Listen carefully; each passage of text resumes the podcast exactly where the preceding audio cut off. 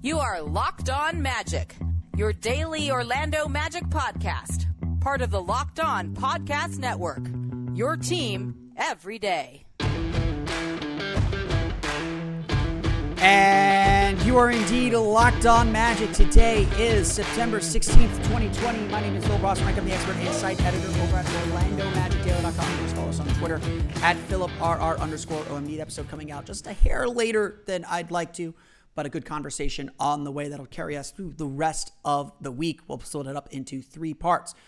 The Orlando Magic, of course, in the offseason mode, but the NBA playoffs are in full swing. An exciting game exciting day night of basketball last night as the Orlando Ma- as as the LA Clippers fall to the Denver Nuggets in Game Seven, and Bam Adebayo blocks the Boston Celtics from an overtime Game One victory. If the rest of the playoffs go exactly like how last night went, we are in store for some fantastic, fantastic basketball. Luckily, we get to take a small breath of fresh air this Wednesday uh, as the as the playoffs take a breather so that the Nuggets can get at least a day of rest before they fall down 3 1 to the Lakers and beat them and reach the NBA Finals.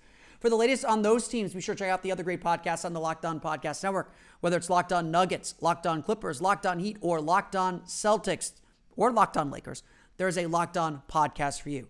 No matter what your team is, whether it's in the NBA, NFL, NHL, MLB, or college too, or even the Big Ten, like on Locked On Big Ten with the big news about the Big Ten today in college football you can find a local podcast for you. Just search for every download podcast for Locked On and the team you're looking for.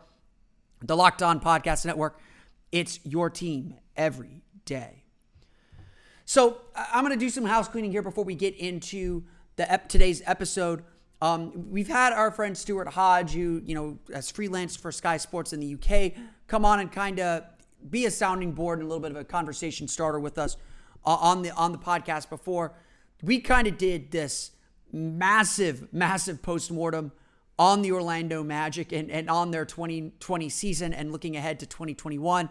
It is an hour and a half conversation um, that that we had, and um, I, it was really good. Um, you know, I think I think Stuart, you know, does a really good job asking me questions and kind of getting me to think about bigger issues. And I know that sometimes on this podcast I drone on a little bit too much, and and I know people appreciate when I do have guests on just to kind of mix things up. This is this is about as good of a summary of what I think needs to happen this offseason, where I think this Magic team is, than, than I can give on my own in a monologue. So I want to thank Stuart first and foremost for coming on and, and helping bring that out.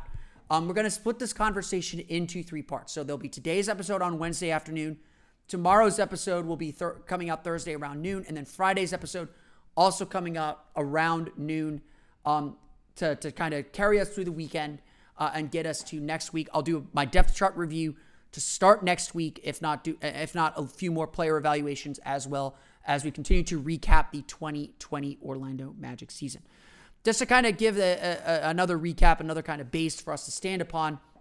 Uh, today's conversation will focus on the 2020 season itself. I'm going to try and our, our the idea was to have a section on the 2020 season and then a section on the 2021 season and the off season but everything kind of weaves together. But the idea is this episode will be focused on recapping the 2020 season, where the Magic fell short, what the Magic did well, and begin to look ahead to what it means to this team's future. We're going to go, again, three parts. They'll be each about 30 minutes long, each, you know, again, fudging a little bit for. Uh, to figure out where uh, where good breaks in the conversation or where the conversation shifts and turns. Um, I'm going to try not to repeat because you know the way I cut these things is, is a little bit weird too. Um, but we're, we're going to focus on the 2020 season. Essentially, you know, just as a basic recap, not that y'all need it, the Magic finished 33 and 40 at eighth in the Eastern Conference. They were three and five within the campus setting, but certainly a bit disappointed with that record, even if that was the record we all ultimately thought they would get. Injuries were undoubtedly the story for this season. From the beginning of the season to the very end, with Jonathan Isaac's torn ACL and Aaron Gordon's hamstring and all the other various injuries the Magic had, it is impossible to tell the story of the season without first recognizing that they were hurt for much of it. The Magic's depth took a hit. Orlando had to scramble and find a way, but they ultimately did to make the playoffs. Still, despite all this, our numbers and our, our statistics project that the Orlando Magic probably would have won only 38 or 39 games. A, not a significant decrease from the 42 they won in 2019, but still a bit of a regression. You can certainly look at it and say, okay, well, losing Jonathan Isaac, losing Nikola Vucevic for how long they lost him, losing DJ Augustin, Michael Carter Williams for how long they lost him, losing Al Aminu, the biggest addition to the team. Three wins seems about the right price. But again, Orlando did not accomplish their goal in finishing seventh in the Eastern Conference, which was certainly a, goal to be back in that spot. And more importantly, they did not take the step forward. Even if the Magic had finished seventh, even at the best projection of the Magic getting to 40, 41, maybe 42 wins again, they still would have finished six or seven games behind sixth place. The fact of the matter is, the Magic remain a team at the bottom of the Eastern Conference standings. And no matter how positively we want to spin this, this was not ultimately the Magic's goal. As I will say, I believe in part three of this podcast, of this conversation, essentially the Magic's goal this year, the baseline goal, was to prove that 2019 wasn't a fluke. And in that sense, they succeeded.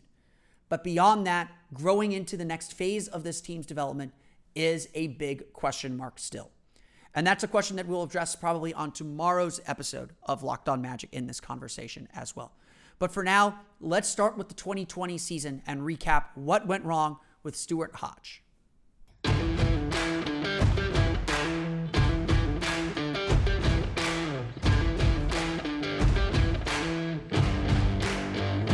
We're now joined by our pal Stuart Hodge of, uh, of uh, I guess he's, he's freelan- freelancing a little bit in in in the UK, but you you you could see him on what was it Sky Sport?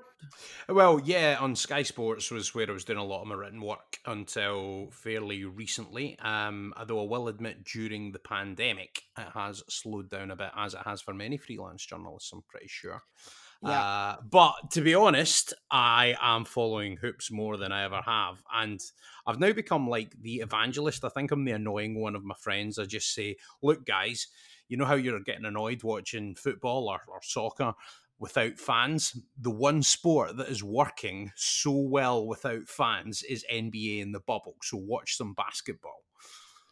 Yeah, and it's and it was a crazy. I mean, crazy night last night. We're recording this on September sixteenth, Wednesday, at the night after a wild game one to the Eastern Conference Finals between the Miami Heat and the Boston Celtics, and an even wilder and shocking finish to Game Seven of the Denver Nuggets and LA Clippers. The conference finals were down to the final four. Twenty-two teams went into the mm. bubble. Only four remain uh, as the Denver Nuggets take on the Los Angeles Lakers starting Friday. Game two between the Miami Heat and the Boston Celtics will be Thursday, I believe. So definitely, definitely a real exciting time in the NBA with with with those games going on. But you know, we've had about two weeks now since the since the Magic season ended. Uh, you know, they they fall, falling to the Milwaukee Bucks in five games.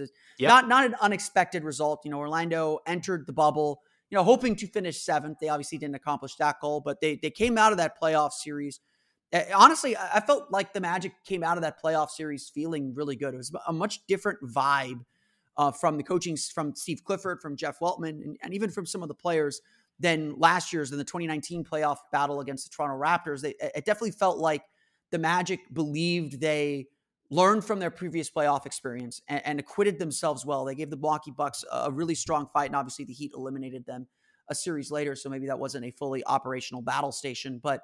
Um, Stuart, I wanted to get your thoughts on first before anything else how the Magic played inside the bubble and and what your general thoughts were on, on their on their postseason prospects. Listen, I think there was just there was a wave of momentum was beginning to build. Now, obviously, the bubble's in Orlando, right? So it's kind of that that that kind of sort of gave the the Magic probably a few intangible advantages over other teams that they might not have had. But when Jonathan Isaac was in the team and when everything was just operating around him, I'm not saying the Magic would have got past the Bucks but I think we saw the Bucks' limitations uh, when they were eliminated in the, in the conference semi-finals. That exposed the frailties and weaknesses, and why I think um, Mike Budenholzer, despite the sort of coach of the year accolades that he's won, when you look at it, that there are weaknesses that they have not addressed. And for me, the Bucks were never going to be a championship contender with Eric Bledsoe there. But when Jonathan Isaac was in that Magic team and playing well, and before he went down with his injury, it felt different again. It felt like being a Magic fan felt when Dwight Howard was here, when Tracy McGrady was here. It, it felt like those times, just a little bit, just a little bit. I'm not saying the team was playing to the same standard, but I felt a wave of optimism, a wave of wow, something's happening here. You know, like this team is real. This is legit. We are building pieces. We're getting stuff happening around. Even all of the all of the players that, that, that frustrate me and all of that sort of thing. They were all draining shots. And don't get me wrong, these things aren't sustainable. You can't keep hitting shots all the time.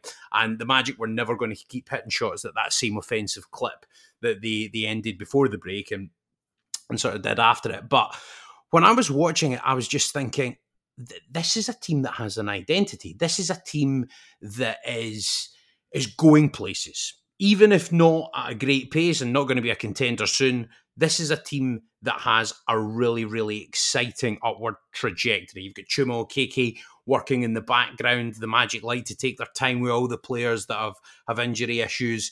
I mean, the, there could be there could be unknown potential just sort of lurking in the background there, and you've got that surrounded with a combination of veterans who are really allowing these younger players to express themselves and get the most out of it. Markelle Fultz, this is the great season real bounce back season for him. Delighted to see that happen for him. And Isaac was the difference maker. And what I loved about it was Isaac was the difference maker with his play in the defensive end because everyone in the bubble, when you look at the bubble, it's a shooter's bubble. I think it was was Isaiah Thomas that, that, that tweeted that, and I totally agree. If you look at the the shooting percentages and stuff, then that can be seen that doesn't suit the Magic. But we were playing really, really well because of the impact we were having defensively on games. However, then the injury happened. And that is when, to be honest, I feel that the future of this franchise could potentially have flipped in a single unfortunate moment because we don't know if Jonathan Isaac's going to be able to come back playing at the level that he looked like he was beginning to touch. And that's the thing. It looked like we were beginning to build towards something huge. And I think we would have taken another game at least off the Bucks if we'd had Jonathan Isaac in the team. But that moment could have had massive consequences for the Magic moving forward. Yeah, I mean, obviously, I think that the, the team's whole future is is very much up in the air. And and one thing that I think we all counted on as far as the Magic taking another step in 2021, or even a, a, a thing that the I think the Magic were counting on as they were beginning to maybe assess and figure out what kind of moves they were going to make in the offseason was an understanding that Jonathan Isaac would be there, that that the team's most exactly. promising promising uh, uh, young player uh, would be there and would continue to grow. I mean, yes, he only played what 32 games, 33 games before his initial knee injury, but he was already getting all defensive team buzz. You know, I, I, say this all the time.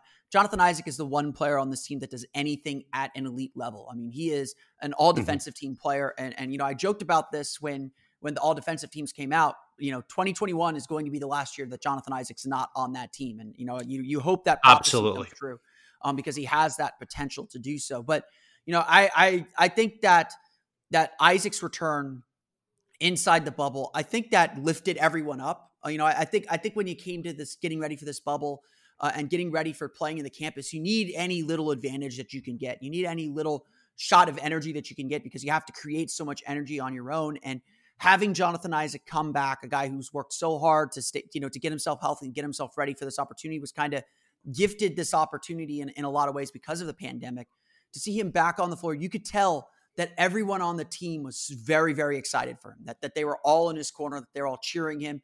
Uh, and I think that gave the team such a huge energy boost, you know, through that Denver game uh, in, in, the in the scrimmage session, um, through the Brooklyn game, which was you know such a huge game at the time, and even into the Sacramento game.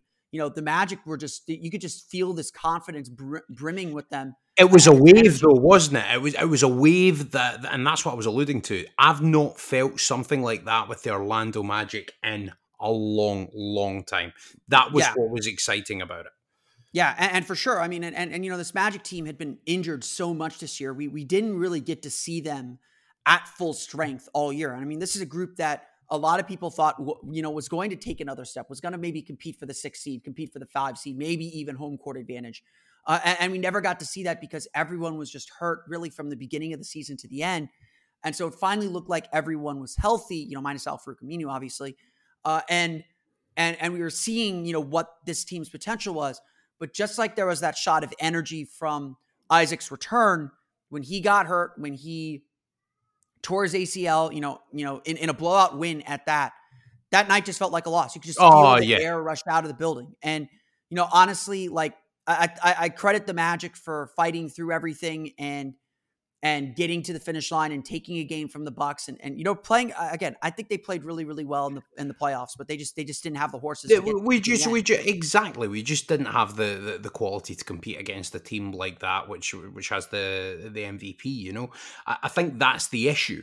But when I that's the frustrating thing about that injury to Jonathan Isaac because you just felt like something was building and then just i mean we all know what it's like being an orlando magic fan. It just felt like it, it was taken away from us. You get that glimpse of of what could be and then it's taken away. But i think you make a really good point phil when you say about the way that the team fought despite that because let, let, let's look at the parameters here, right? This is different from any other NBA situation there has ever been. It's different from any other sporting situation that there's ever been. Albeit that the bubble is in Orlando, these people are away from their families. Everything is intensified. The emotions of everything are intensified and are magnified. Now, if you put that into context and you think that's perhaps why his return to the team gave such a jolt because they saw how hard he had worked. And everyone, Aaron Gordon, I think, said in his interview after the game where, where Isaac went down injured, he said, We all feel for him because we know how hard he worked to get here. And I don't think. I mean, I, I, saw a few things kicking around for a, a, small period of time where they said maybe he'd been brought back too early. No chance, absolutely no, no chance of that. That's not what the Magic do. If anything, they're overly cautious uh, in terms of making sure that players are ready to come back. So it's devastating to to see that happen to Jonathan Isaac. And I think when you consider. Uh, you saw the players after uh, in, in the fourth quarter of that game just sitting on the bench and like it, it was kind of like the atmosphere you get you know, if you hear about someone dying, like like I'm not meaning to over dramatize the situation, but the, it, it looked like air, that same the air, emotion. The air rushed out of the balloon. Like you uh, could just see, you it. could just see everyone deflated, and you know, eh, who knows what would have happened. I mean, even if Isaac had played, you know, Evan Fournier was still sick. You know, Terrence Ross might have still gotten that heartburn that that caused him to leave the bubble and go to the hospital.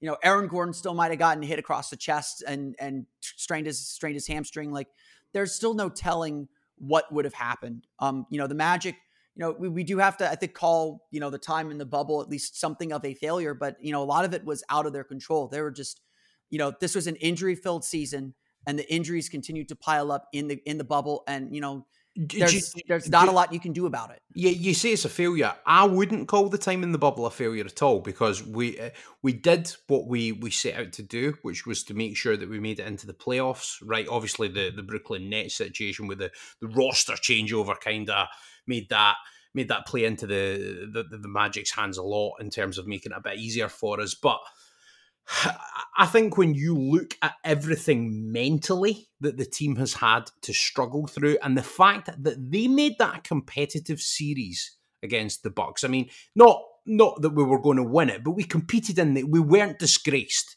I mean, when you consider the how depleted our roster was compared to to theirs, and also the quality differential they're in, I think the Magic competed to the best of their ability, and every night they went out there and they left it all out there. And I think that factor alone, I think the coaching staff and the players themselves deserves so much credit for because it would have been so easy for them to go, yeah, do you know what? This season's a bust now, like, and just fall out of games. But I think that's the difference. When I look at the when I look at the difference culturally between when and, and obviously we weren't making the playoffs at the time, but when we were losing games against better teams a few years back, uh, there was just that sense of like you didn't feel that everyone was invested necessarily all of the time. Uh, but I watch the Magic team now, and I, I think like everyone's trying their hardest, even if they're limited and they're having an off night shooting the ball, whatever it might be, making bad decisions, turning the ball over. I don't think that it's through any lack of effort. I think a culture has been built now at the ball club where people know they have to give 110% every night or they're not going to be anywhere near it. And that's that's the that's the interesting crossroads the Magic find themselves at now because you've had these veterans. I feel that that culture is established. Now it's about going, okay, So, how do we then take that to a point where we're beginning to develop the young talent in a more productive and progressive way? And that's the question that I would maybe put to you now is how do the Magic look to meet that challenge? Because now I would say the eye should focus more on developing the younger players in the roster and ensuring that they continue to to reach their potential ceiling rather than just saying, right, let's run all of the offense through Nikola Vucevic and have Evan Fournier um, sort of ice his way wherever he wants, you know. Like, I mean, that that's the that's for me the pivot point the Magic are at. So how do they make that transition? And do you think they should be making it? Do you agree with me?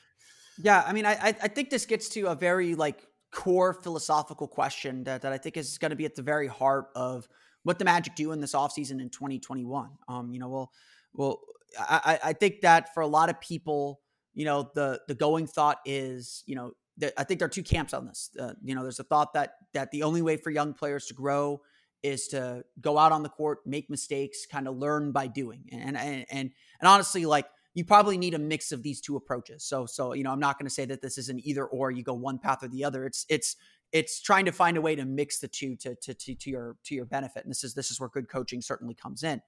Um, the other thought, and I, I think this is more where the magic cue is the the belief that young players develop better in winning environments when they have when they have to come in and understand what it takes to win at a at a high level or even at even at low levels, but what it takes to win and, and understand, you know, what I have to do to help my team win. You know, my mistakes cost the team in the long run. So how do I fit into a role that limits my mistakes, and allows me to do what I do, um, you know, with some opportunity to grow perhaps, but ultimately helps the team win.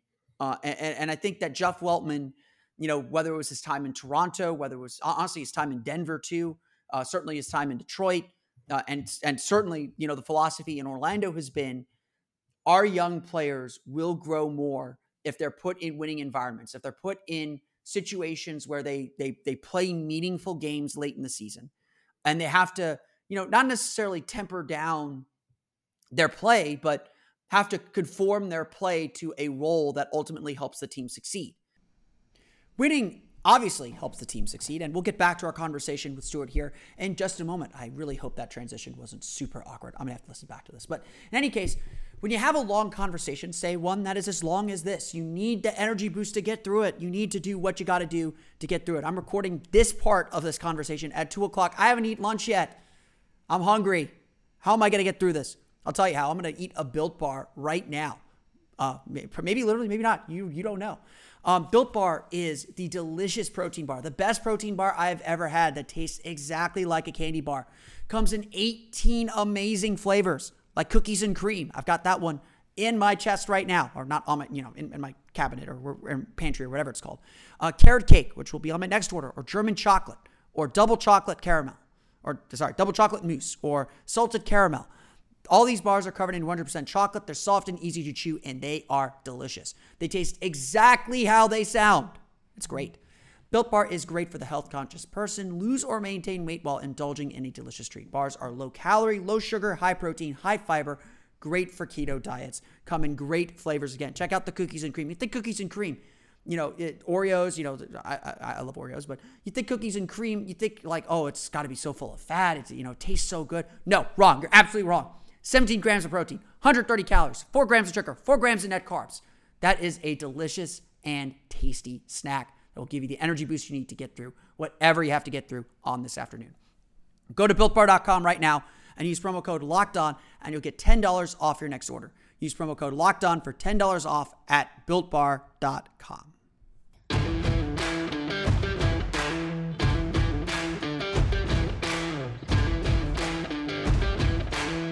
Um, and, you know, I, I, think I think what was really interesting to watch throughout the entire year was Markelle Fultz. Um, you know, Fultz, Fultz was essentially a rookie. Um, you know, let's I mean, he played what 33 games in his first two seasons with Philadelphia. Um, you know, just never really got into the into the flow of things because of the injury, and so this year was his first real run through the NBA in a full season, or in as full a season as as, as the world would provide him. Mm-hmm. Uh, and you watched how his role grew throughout the season. He started off coming off the bench. It was clear that he was going to start eventually, but the Magic are going to be very cautious and slow with him. But it was undeniable how much better the team was with him on the floor that he became a starter, you know, five games into the season. From there, he, you know, he had his ups and downs that you'd expect from a rookie, but you notice as the season went on, as as he continued to prove himself and play, Steve Clifford gave him more responsibility. Um, you know, I, I think a big part of the reason why the Magic had their surge around the All Star break was Clifford trusted Fultz enough yeah. to run the offense and gave him, you know, a little bit more leash. He earned that he earned that responsibility. It wasn't something that was given to him because, oh, he's the young guy, he's the guy we're trying to develop. Let him go out there and make plays. That's not how this team that's not how this team wants to work. That's not how this team wants to operate. But when you've, you know, passed, you know, benchmark A, you move on to, you know, responsibility B or, you know, so on and so forth. You kind of move up that ladder. And you know, I think that Fultz's development this year and the way that you know he did get better as the year went on. That is a, that is an explicit goal that Steve Clifford has for his team and his players that they get better as the year goes on. I think something that you know is, is bodes well for how the Magic approach things is Fultz. You know, was playing well. You know, maybe it wasn't at the speed that fans wanted, and, and I get that, and, and and I think that there is something to that. You know, Steve Clifford is a very deliberate coach. He doesn't make rash decisions. He's you know, he's going to take in a lot of information and, and, and, come to a very sound conclusion before he tries anything. And, and that's both a strength and a weakness. Yeah, I totally agree. Um, um, but, but, sorry, carry on. By, sorry, by the end of the season, Fultz had that trust, and you could see how good the Magic were because of it. Now, I think that trust got taken away a little bit in the bubble, um, because Fultz had the came into the bubble late, and you know maybe wasn't you know, in as you know, wasn't able to get into basketball shape as quickly as other players. But um, you know, you could tell you could see that, you know, one of the things that the Magic knew they had to do was they had to trust Markelle Fultz. And I think now Fultz is gonna have an offseason to work on his own skills to get better as a player. And he's gonna enter next season with that trust. And so I think for the Magic, you know, yes, you know, they they probably need to move away from the Nikola Vucevic, Evan Fournier era and start figuring out what this team's gonna look like. But those are still essentially your two best players uh, until someone proves otherwise. Uh, and you know, I think having Markelle Fultz on the ball is going to make Evan Fournier a better player. It's going to make Nikola Vucevic a better player too. Um, but the young guys have to earn their keep. They have to prove that they're ready for more responsibility. And yes, when a veteran is in the way of that next step for a young player, that's when you move the veteran. So, you know, I I I think the Magic are going to still kind of straddle both lines next season you know, I think they still view themselves, even without Jonathan Isaac, as a playoff contender, as a team that can make the playoffs. And I think that's something that they still value more, especially for young players.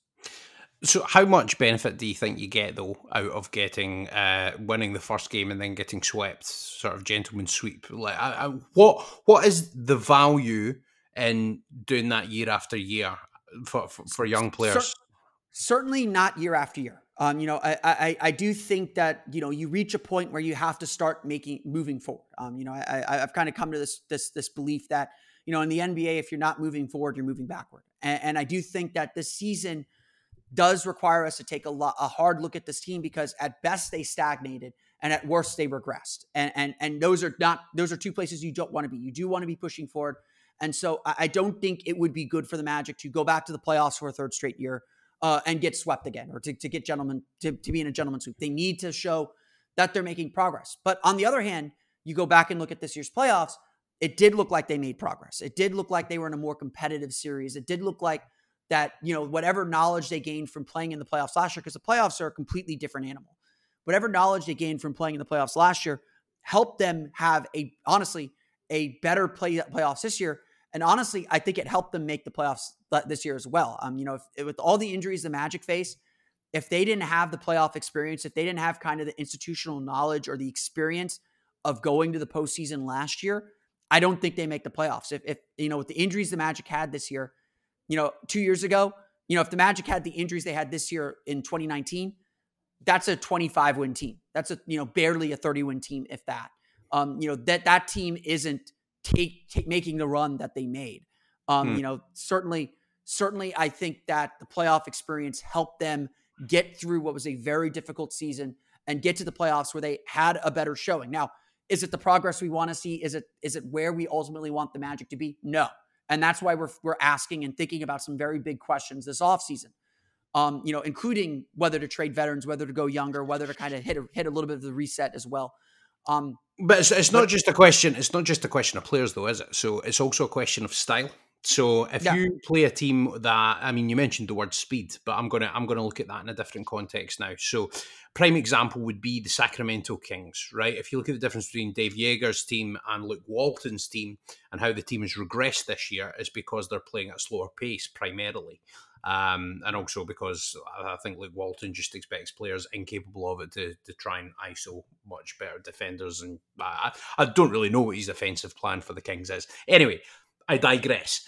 If you are playing with Markelle Fultz as your point guard, I think Markelle Fultz operates best when he's operating at turbo speed. That's one of his biggest attributes. And if you look at an Orlando Magic team that has switchability on defense, that has all of these players with length and athleticism that we've drafted for that very purpose, then if you're playing a team that has the the Eurobro combination of Evan Fournier and Nikola Vucevic, then just naturally, by virtue of these players' skill sets, you're going to be playing at different speed.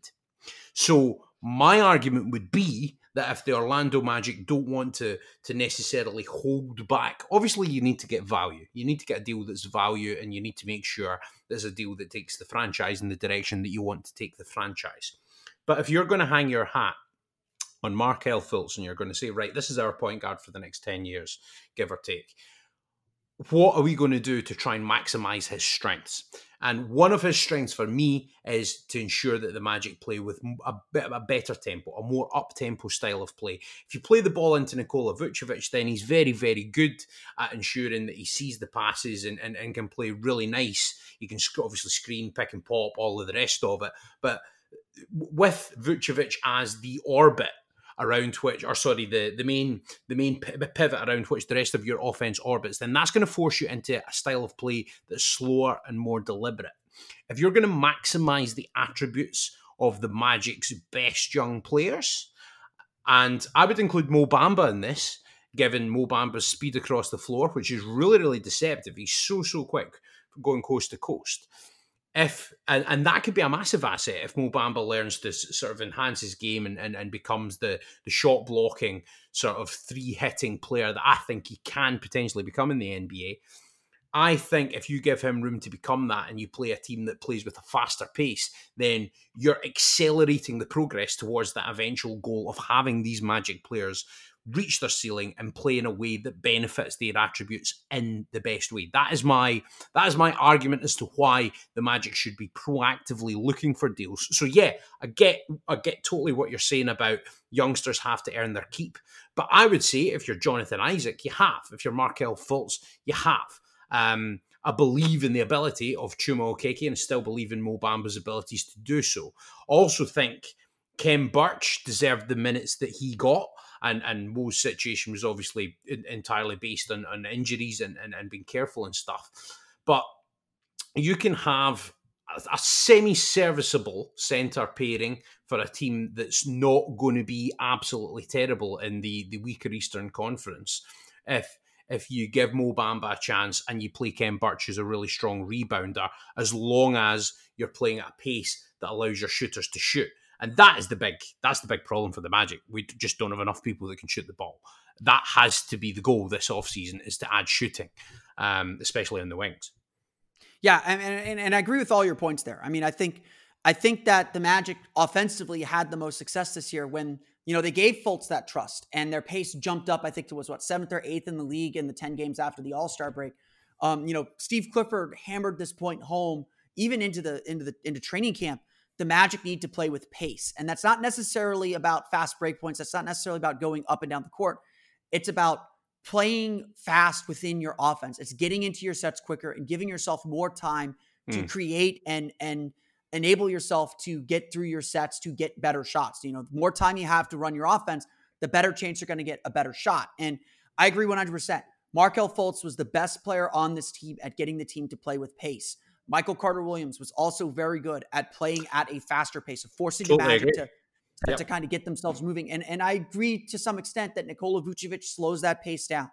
Evan Fournier slows that pace down. They're, they're more kind of wait and see and, and, re, and react to the defense players rather than guys who are going to force the defense to react to them. And, and that, you know, and I think philosophically, that is a problem, especially in the playoffs. So the playoffs, you cannot be read and react. The playoffs, you've got to attack. You've got to find a way to beat defenses that know what's coming. And yes, this Magic team is playing to the standard of we want to be successful in the playoffs. And so I do think that there is something to that. And I think what is important, and I agree 100% on this, the Magic need to focus their offseason, not necessarily on finding like a specific skill. They need to focus this offseason on turning this Magic team into the team they ultimately want it to be you know, when Jonathan Isaac, you know, they're not going to have Jonathan Isaac this year. So here's, little- here's the thing, though, right? Obviously, the Isaac question's hanging in the air, but do you think that the front office have a vision of what they want the team to be? And if so, you're you're obviously you're attending press conferences and press calls and stuff. What do you think that is if they do know it? You know, and and I think this is where they're they're holding their their cards a little bit close to their chest. You know, I, I don't think it's apparent what this what they want this team to be be because, like you said earlier, you know, and maybe maybe we said this off air, but you know Jeff Weltman and John Hammond, you know their tenure has been more about uh, so far has been more about building infrastructure and not reshaping the roster. Um, you know, I don't think that we can say, you know, you know, we, we know who Jonathan, we know who Jeff Weltman people are. It's Jonathan Isaac, it's Mo Bamba, it's Chuma Okeke.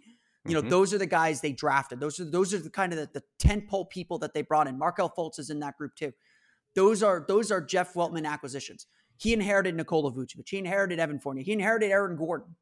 Um, and so I think the I think what Jeff Weltman is really focused on in his first three years with the Magic organization is rebuilding the infrastructure of the team. You know, I, I talk a lot about this. You know, in those early years, the you know the Magic completely remade their their medical staff. You know, and they they just recently had a a, a, a change there with with David Tenney moving to Austin FC. Um, mm-hmm. so they have, you know, they hired a high, you know, they promoted someone from within for, as their high performance director. Um, you know, they they really changed the infrastructure inside the Amway Center and how you know the players interact with while they're in the team's building. They hired a coach in Steve Clifford, who is very much about building a foundation. You know, I, I, I, you could say what you want about Steve Clifford, but you go back and look what he did with Charlotte, and you look what he's done in Orlando. He's very good at getting the most out of you know, frankly, somewhat talent poor rosters and making them competitive and, and instilling in them the belief that they can win and, you know, giving them the proof that they can too. I mean, Charlotte made what, three playoffs in, in Clifford's five years or six years there. The Magic have made the playoffs both years that Clifford's been here. Mm-hmm. His job is to build a foundation. So I think Weltman's first three years here have been very much about building a foundation. You know, they they re-signed Nicole. I mean, and and I, I I believe you know I somewhat believe this. You know I don't know how much I believe this because I do think Weltman does care about winning, um, even at low levels like the Magic have been. I, I think that the Magic re-signed Nikola Vucevic and Terrence Ross as you know be, to help kind of solidify that foundation. And, and again, maybe you don't want to be giving four-year, hundred million dollar contracts to do that, but you know the Magic made the playoffs the first time in six years or in seven years. Um, they weren't going to break up that playoff team. I think that sends a bad message to fans. I think that sends a bad message to future free agents.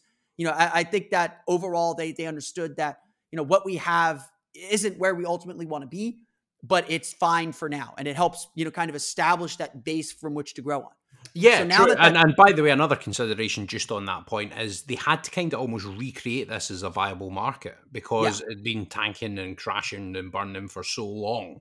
Then what they've actually done is, even though it's sort of scraping in with not great records in the the sort of bottom of a a very bottomed out East, it's still making the playoffs. It's still making that statement that you know what we are a franchise that is looking to move forward and we're looking to build a winning culture and winning habits and all of those things because all of that had been lost. The magic were for for the market size pretty well respected right up until sort of the the the, the Dwightmare and then the, the, the Rob Hennigan nightmare and the Ibaka trade and all of that stuff happened. And it was just like the, by that point the franchise seemed to be in disarray. But the work that they've put in as you say is the building blocks of just sort of trying to make this a market that people will go oh do you know what? Yeah maybe you know rather exactly. than yeah I'm not going it's, to the it, Magic because it's. I mean, they, they don't have a clue where they're going or where they're at. Yeah, it's it's it's you know like when when the Magic you know signed Channing Frye or you know like and Channing's a great guy, but like you know Channing you know joked around like you know I'm here because they paid me a lot of money to be here. Uh, you know, certain you know certain like like you know I, I think we're we're getting close to a phase where the Magic can make sort of an all in move. Uh, and, and, you know, Rob Hennigan's all-in move was to bring in Serge Ibaka, but it was clear from the moment Serge Ibaka stepped foot in the building, you know, it, you know, the Magic needed to get off to a hot start that year, and when they didn't, Serge Ibaka checked out. Uh, you know, and, and you know, I, I, I don't blame Serge that much for it because he was used to playing and competing for championships, and then he comes here, and yes, he's the quote unquote star player. He's he's one of the key guys on the team, but they're going nowhere, and he knows it, and he's going to be a free agent. You know, his eyes were on the summer. You know, I I I, you know, human nature probably took took over a little bit. Um, you know. And then he goes, and then he goes to Toronto, and you know he had a great run in Toronto with the play in the playoffs. You know he's obviously a key part of them winning the championship last year was a key part of them being the second seed this year. Like it wasn't that he became a worse player. I mean, you look at like guys like Ersan Ilyasova. When Ersan was in Orlando that year, I thought that he was done. I was like, this guy can't play anymore. Like this is this this guy's trapped. This guy's not playing well. And then he goes sign. Then he signs with Atlanta. Has a really good run with Atlanta. Signs with Milwaukee, and and he was a big contributor to them, although he didn't play in, in the playoff series that much. Um, you know, it the the culture and atmosphere around a franchise does matter too. And, and, and so, like I said, Weltman has spent the first three years just kind of re-legitimizing the Magic. So now the question becomes, okay, you know, we know that you like long-winged athletic players. That's fine. Those are, you know, decent, those are decent prospects to bring in and try and grow and develop. The question that Weltman faces now, and maybe he gets a pass for 2021 because of the Isaac injury, because this team isn't going to be whole. But mm-hmm. now, now Weltman has to start reshaping the roster. Now he has to start making the roster what he ultimately wants it to be. Um, and, and I think you're right. We don't really know what that is yet because he spent more time focused on making this franchise just just relevant again. I mean, yeah. again, maybe not nationally relevant where they're on ESPN or, or people are talking about them, but in NBA circles, people know the Magic are a tough team to play against. They're not going to make mistakes. They're going to have just as good a chance of winning as they do of losing uh, and they're going to be a tough out. You, you know, they're not a, you know, maybe they're a team you want to see in the playoffs because they're not super dangerous offensively, but they're still going to make you work for things. They're still going to make you make you Listen, play hard. I, will tell you what. I'll tell you what. I think a big part in Toronto's uh, championship last season was getting the Magic in the first round. I know that might sound weird to some people, but what we did is we forced them to ensure that their fundamentals were absolutely bang on in every minute of every game. Game one was a wake up call for them, and, and they've all said it. They've all said that they thought they were gonna they thought they were gonna waltz over the Magic, you know. And I remember talking to Sean Woodley of Locked On Raptors, and he was like, "Oh, you know, Raptors are gonna win this in four. and I was like. You know, I definitely could see that happening, but you know, I'm going to give the Magic one game. Their defense is good enough that you know that they'll get a game. Uh, you know, I didn't think it would be game one. I thought it'd be game three or four. Um, but I, I, felt I felt confident that they were going to get a game last year. But getting game one the way they got it, I think that absolutely woke the Raptors up. I think it was it wasn't just that though. It's the kind of team we are and the way that we challenged them. You know, because we challenged them. What the Raptors are good at, the Raptors are good at defense. So we challenged them. We said, right, hey, what's your offense got? And we we forced them to find new ways. And Nick Nurse is a very, very, very clever and and ingenuitive coach. So with that in mind, I think getting the Magic in the first round, it was almost like the perfect tonic for the Raptors to then go and, and, and build from there and, and go in the run that they did.